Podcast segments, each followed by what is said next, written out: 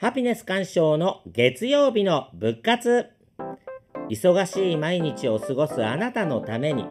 仏教のエッセンスを優しく解き明かします。心に潤いを与える応援メッセージ。仏教の教えで今日一日を笑顔で生きる活動。それが仏活。あなたに幸せをお届けする番組です。皆さんこんにちは。ハピネス鑑賞です。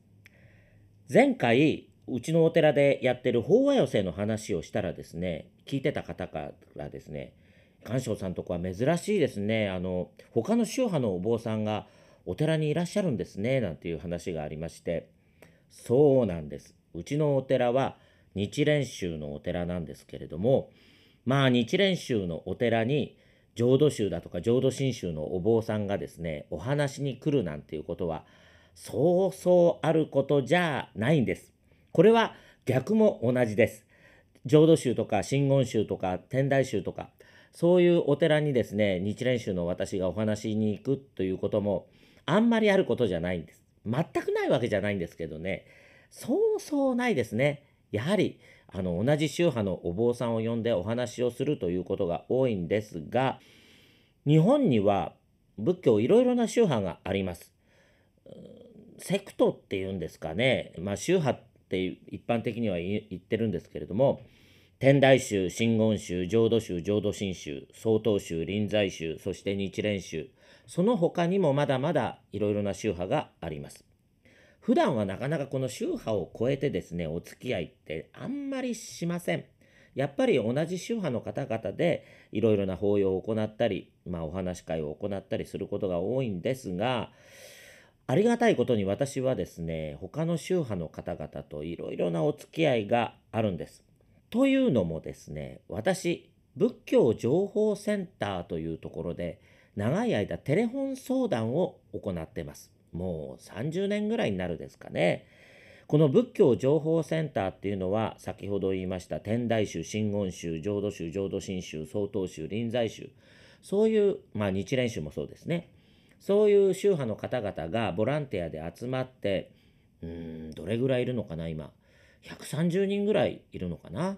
えー、ボランティアでテレフォン相談をやっております。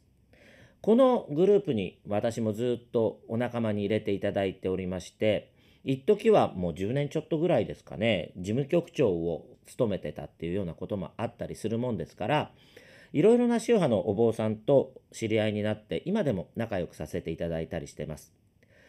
同じ仏教でもですね宗派が違うとまあこれが違う違う何が違うかっていうとまあお葬式の仕方は違うし読むお経も違うし立ち居振る舞いも違ってまあいろいろと他の宗派の方々とお話をしていると本当に勉強になります。うちが一番だって喧嘩にならないのかって聞かれる時もあるんですがまあ私たちは僧侶ですから喧嘩なんかしません。ただ意見交換はします。しかも結構この意見交換が激しくてですね、これは楽しいんですけどね、うちの宗派が一番だってどの方もきっと思ってるのかもしれません。私も、あ、日蓮宗でよかったななんて思うこともあります。ただ、やっぱり多宗にはそれぞれですね、素晴らしいところがいっぱいあります。例えば、天台宗だと、ああ、照明すごいなーなんて思うこともありますし、禅宗の方々のあのキリッとした立ち居振る舞いなんかなかなかね見習おうと思ってもねうん見習えないですね。やはり永平寺とかに修行に行かないとああいう仕草はですね身につかないのかもしれません。真言宗はあのごまを炊くあの火をボーっと燃やすやつですね。ああいうのがあってかっこいいななんて思ったりもするし。浄土宗は何といっても今朝衣が綺麗です。みんな各宗派それぞれいろいろな特徴があってそれが一つ一つとっても素晴らしいんです。それをいっぺんになんか見ることができないのかななんて思う方もいらっしゃってその方が今から15年前に大きなイベントを企画することになりました。2007年に築地本願寺で開催されましたその名も虹をかけるお坊さん東京坊主コレクションという名前のイベントでした。東京坊主コレクションいいのかなと思いますけどもこれ絶対東京ガールズコレクションのパクリなんですけどね当時の築地本願寺のトップの方があ各宗派のお坊さんたちと一緒にあのイベントをやりたいというような志を持ちまして私もちょうどその頃仏教情報センターの事務局長をしていたもんですからお声がかかりまして一番初めの企画の段階からお手伝いをすることになりました。この東京坊主コレクション。なかなか画期的なネーミングだと思うんですけどもね。当時のその築地本願寺のトップの方がですねどんなイベントをやりたかったのかというと仏教の縁起という考え方があるんですけど縁起。その縁起をもっと世間の人たちに広めていきたいと。そのためにはその縁起をまあ具現化したような、えー、イベントを築地本願寺でやりたいと。各宗派のお坊さんたちとご縁をいただいてそのご縁というものをテーマにしたイベントをやろうということが始まりでした。皆さんが日常的に使っているその縁起がいいとか縁起が悪いとかっていうあの縁起これもともと仏教の重要な教えです。まあ仏教の根幹と言ってもいいかもしれません。私たちは誰もが苦しみを持っていますその苦しみには必ず原因がありますその原因を消滅させれば苦しみがなくなる。つまり苦しみという結果は何かその苦しみを生み出す原因があるんだと考えるのが仏教の縁起の考え方です。皆さんはあのよく良い縁とか悪い縁とかおっしゃいますけれども実は仏教では縁に良いとか悪いとか考えないんです。そういうのはないんです。そういう何て言うのかな善悪のジャッジをしないっていうのが仏教のいいところなんですね。善悪のことを考えちゃうと生きるっていうことが良くて死ぬっていうことが悪いことになってしまったりします。嬉しいことが良くて悲しいことが悪いこと。出会いが良くて別れが悪いとか。そういうふうに二元的っていうんですかね。善悪で考えないのが仏教なんですね。すべて縁を受け入れて生きていく。そうすれば心揺さぶられることもなくなっていきます。心を揺さぶられなく揺さぶられなくなると穏やかに生きていくことができる。これが仏教の縁起の教えです。すべてはご縁だと思って生きていくと自分の人生が本当に豊かになります。仏教の縁っていうのはうーん別な言葉で言うと私物語っていう言葉がいいんじゃないかなって思ってるんですよね。私の人生という物語と誰かの人生という物語がある時にクロスするんです。これがご縁。そこからまた新しい物語が生まれていく。そう考えるとですね、人生って結構スリリングですよね。だって毎日毎日新しい物語が生まれてくるんですよ。これすごいことです。私も2007年に築地本願寺さんと私の人生と築地本願寺さんの人生がクロスして新しい物語が生まれました。それが東京坊主コレクションでした。このご縁、とっても私にとっては大きなご縁となりました。東京坊主コレクションってね、たった1日だけのイベントだったんですよ。各宗派のお坊さんが築地本願寺の本堂に集まって、えー、自分たちの袈裟衣をきちんとつけて、それぞれ普段読んでいるお経を唱えたり、照明を唱えたりして法要を行いました。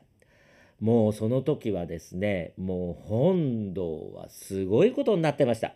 もうぎゅうぎゅう詰めっていうかね、外まであの人が溢れて、当時スポンサーになってくれた IT の、まあ、今でもとってもあります有名な大きなところがですねあのバスの側面にテレビがついているのがあるんですよ。それを用意してくれましてですね本堂の中の法要をですね外でも見れるようにしていただいたりまあすごいイベントだったわけなんですが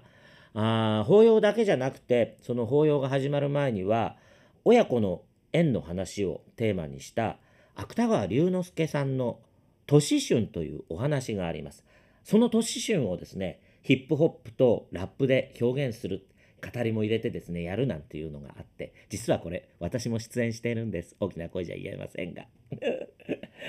あとね仏教学者の先生とか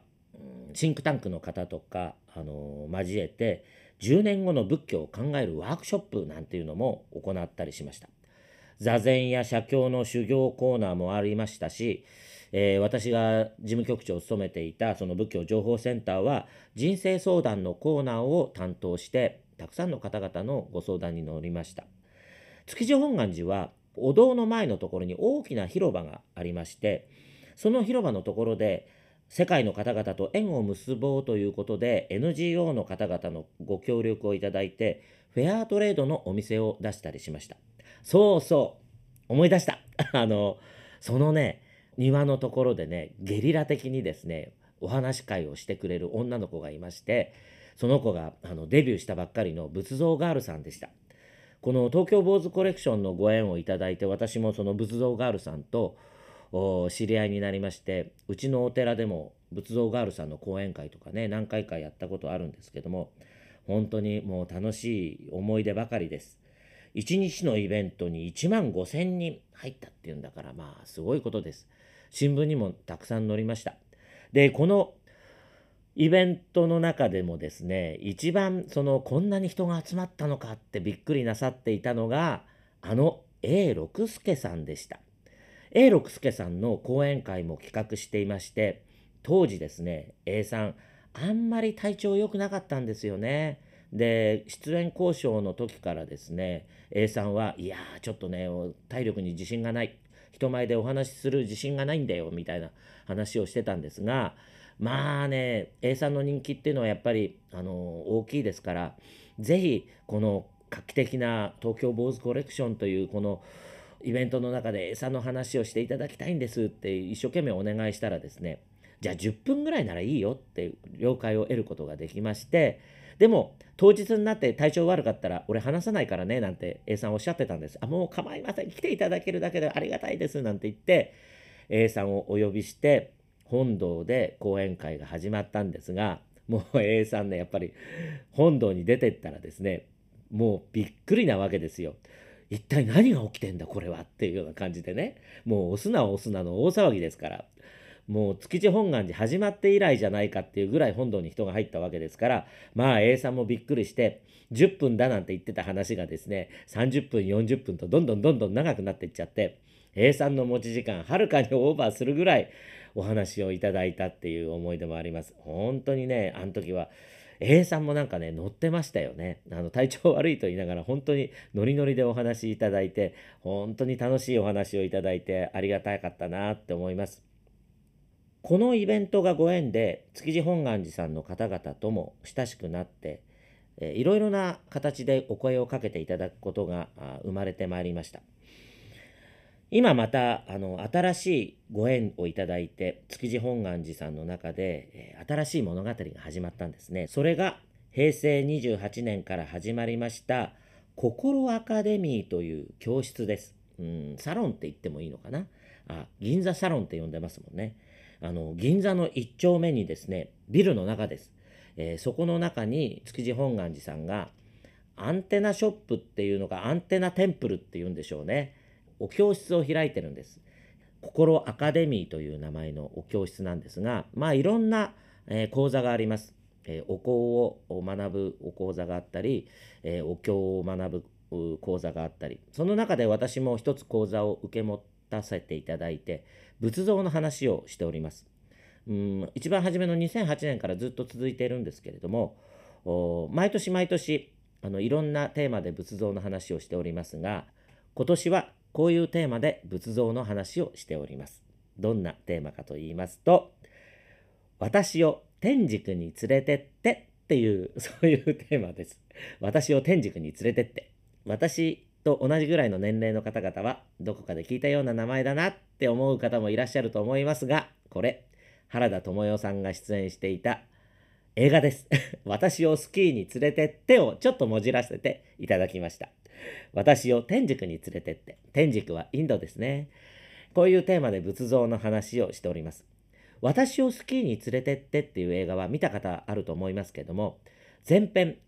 松任谷由実さん、ユーミンの歌がたくさんたくさん流れております。それで私もユーミンの歌をテーマに仏像の話をしております。ちなみに8月の講座はユーミンのファーストアルバムの中にあります「雨の街を」という曲があるんですがこの曲をテーマに仏像の話をさせていただきました。